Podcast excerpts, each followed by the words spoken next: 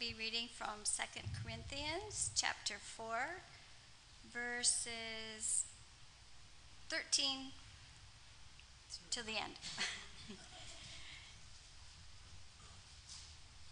but we continue to preach because we have the same kind of faith the psalmist had when he said, I believed in God, so I spoke. We know that God, who raised the Lord Jesus, will also raise us with Jesus and present us to himself together with you. All of this is for your benefit. And as God's grace reaches more and more people, there will be great thanksgiving, and God will receive more and more glory. That is why we never give up. Though our bodies are dying, our spirits are being renewed every day. For our present troubles are small and won't last very long, yet they produce for us a glory that vastly outweighs them and will last forever. So we don't look at the troubles we can see now. Rather, we fix our gaze on things that cannot be seen, for the things we see now will soon be gone, but the things we cannot see will last forever. I don't know if you've ever heard of the concept of cause and effect. And if you did middle school science, you most certainly did. And uh, you might have even got a, gotten a dose of it in high school, too. And I think you know what cause and effect is very, very much like. You know, recently, I was reading an article about uh, uh, lake levels in Lake Michigan, and lo and behold, it's up six feet. It's incredible how much it's gone up. And the first thing people want to know was, well, why is that? What's the cause that really created that? Well, there's, in, uh, there's been a 12 month period here recently where we've had record rainfall. We've never had that in the history of Wisconsin. And so Lake Michigan is, is on the rise. And you know if there's flooding in downtown Oshkosh? Well, you you can say, well, it, it was raining a lot and, and, raining hard. So those sorts of things happen. And I've got some examples here uh, of, of cause and effect. And in fact, one thing I thought about doing was doing this experiment myself, but you'll see why here I chose not to.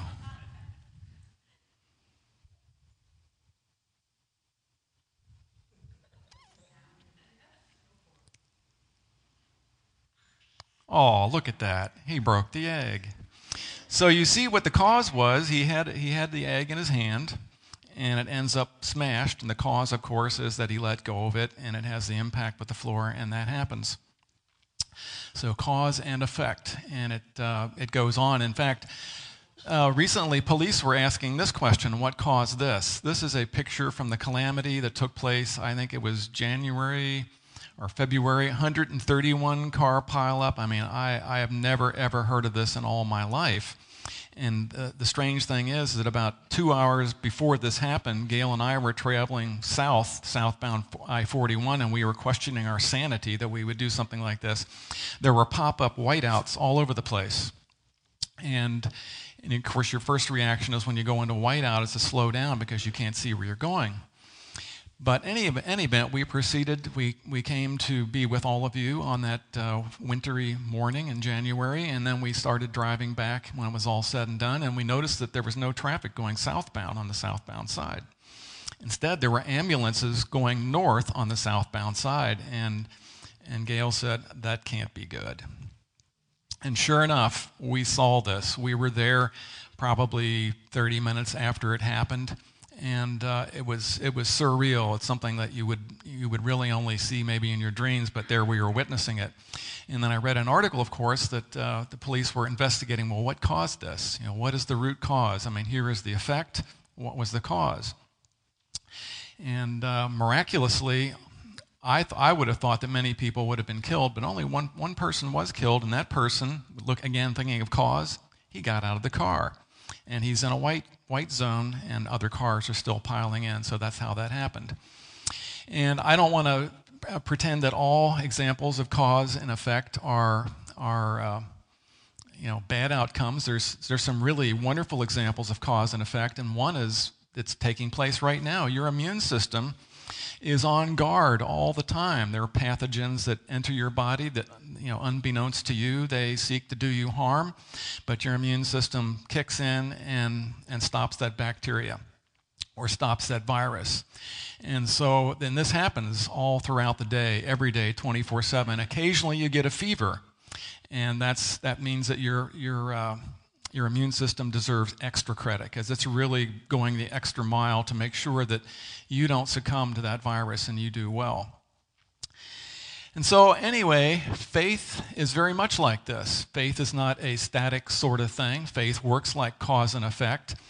You know, faith is not something that sits on a shelf and uh, there to be admired, or it's not something that hangs out in a museum and people ooh and ah over it that every now and then. Faith is meant to compel you to action. It causes us to do things.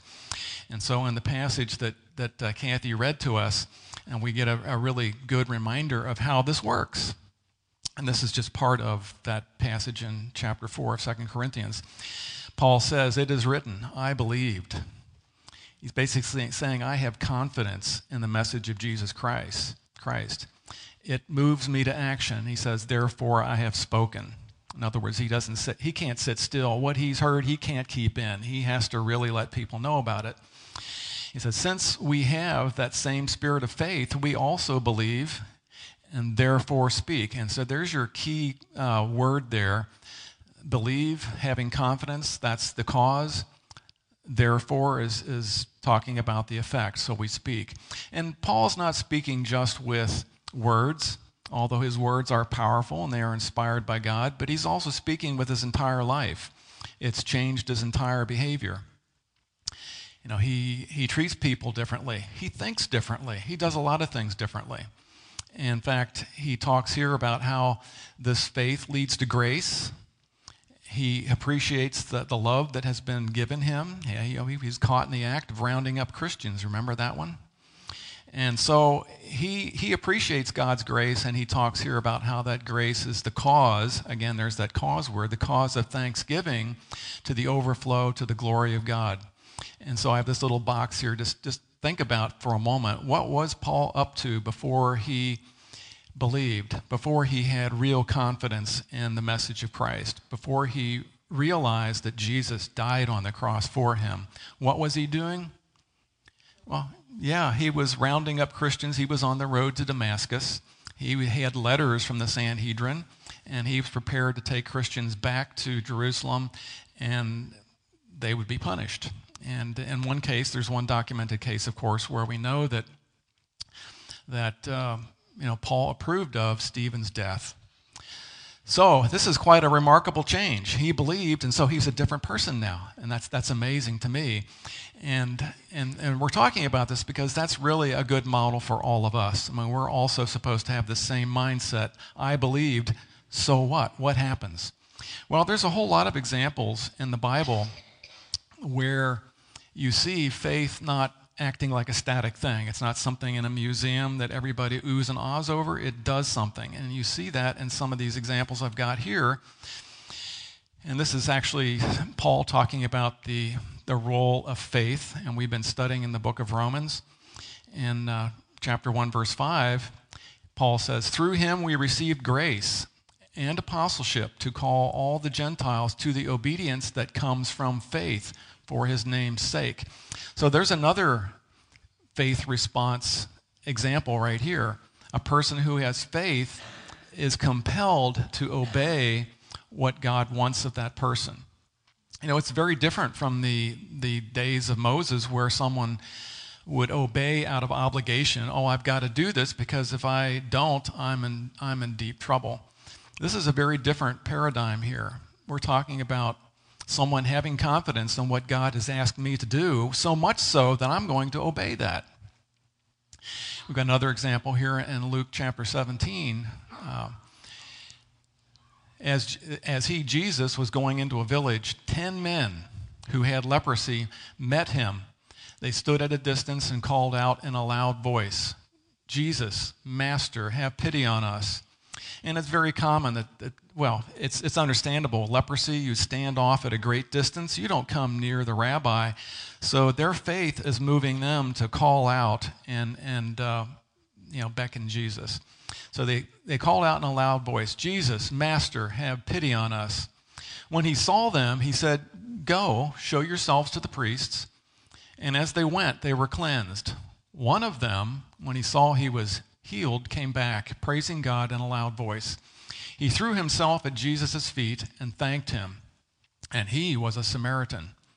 Jesus asked, Were not all ten cleansed? Where are the other nine? Has no one returned to give praise to God except this foreigner? Then he said to him, Rise and go, your faith has made you well. So you see the cause and effect type of, of uh, model happening here, or faith response.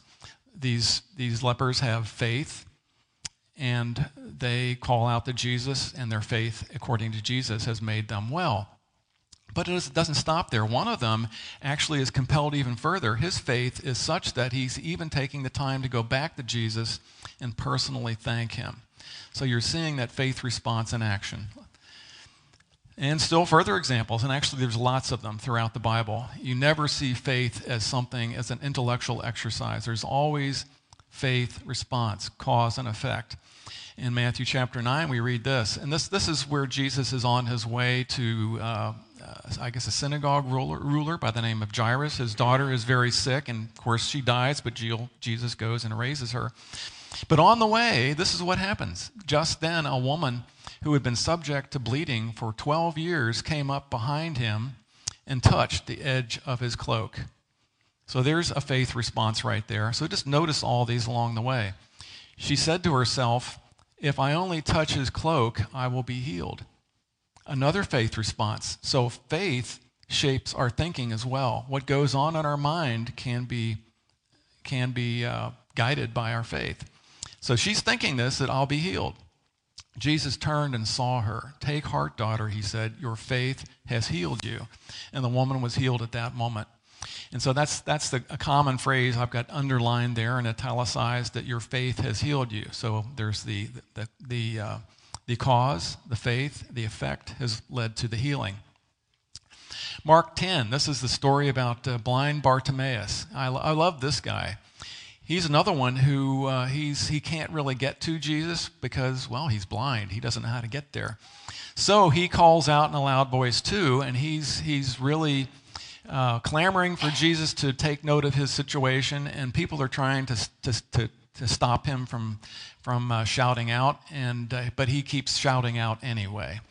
And so Jesus approaches him and asks him, What do you want me to do for you? The blind man said, Rabbi, I want to see. Go, said Jesus, your faith has healed you. Again, that same faith response type of, uh, of, of paradigm. Immediately, he received a sight and followed Jesus along the road. So you see the faith response continuing in, in Bartimaeus' life. He doesn't stop with, with uh, pleading with Jesus to, to help him to see but he continues for the rest of his journey following Jesus along the road. Faith response. And this is just a short blurb from Acts chapter 3. The, the story here is that uh, you know, Peter and others are walking through, I guess, the, uh, the courtyard in Jerusalem, and there's a, a, a, man who's been lame for a very, very long time. And so he's a beggar. He's reduced to begging, and uh, he's, he's observed by Peter. And Peter says to him, Well, you know, I, I don't have a lot of money to give you, but I, I do have uh, a gift from Jesus for you. And so, by faith in the name of Jesus, this man who, who, whom you see and know was made strong, it is Jesus' name and the faith that comes through him that has completely healed him, as you can all see. So, Peter himself is acknowledging this cause and effect relationship.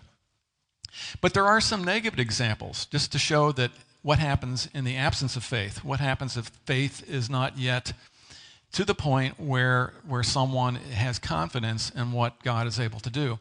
Well, here's an example here in Matthew 13. Isn't this the carpenter's son? Isn't his mother's name Mary? And aren't his brothers James, Joseph, Simon, and Judas? And of course, they're saying this in kind of a patronizing tone, as if to say, well, He's just, he's just an average, average guy. Aren't all his sisters with us? Where, where, I'm sorry, sorry, where then did this man get all these things? And they took offense at him. But Jesus said to them, A prophet is not without honor except in his own town and in his own home. And he did not do many miracles there because of their lack of faith. And so you see, the, the, the cause is not there, so the, the effect is not observed. The faith is not there, so the consequences don't go with it. Matthew 17, another example. When they came to the crowd, a man approached Jesus and knelt before him. Lord, have mercy on my son, he said. He has seizures and is suffering greatly. He often falls, falls into the fire or into the water. I brought him to your disciples, but they could not heal him. You unbelieving and perverse generation, generation, Jesus replied, How long shall I stay with you? How long shall it, I'm sorry, how long shall I put up with you? Bring the boy here to me. Jesus rebuked the demon, and it came out of the boy, and he was healed at that moment. Then the disciples came to Jesus in private and asked, Why couldn't we drive it out? He replied, Because you have so little faith. So you again, you see this, this principle here that faith is what compels us to action. You know, faith motivates us to think differently, to act differently, to behave differently, to pray differently, to give differently, to share differently. Everything about our lives is transformed because of faith. And according to these, in the absence of faith, none of that happens.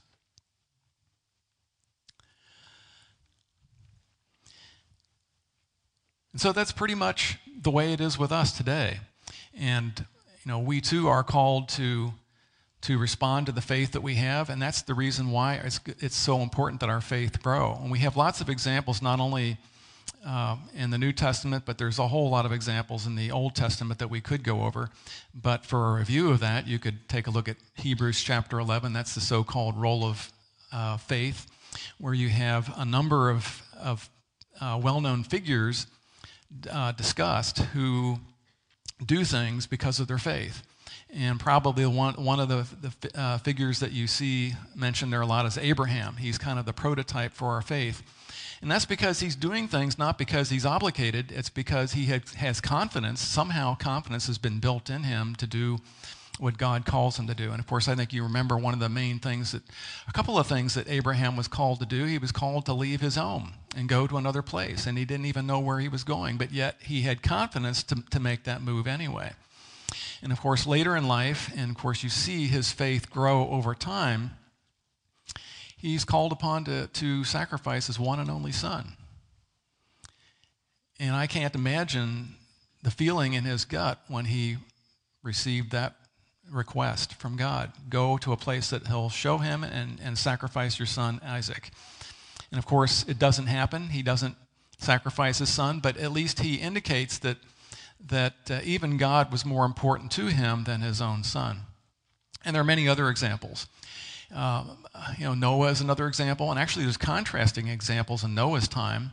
Noah had enough confidence in what God was asking him to do that he built this ridiculous ark. I mean, who builds an ark of that magnitude in a place where it hardly ever rains? It's dry, it's desert.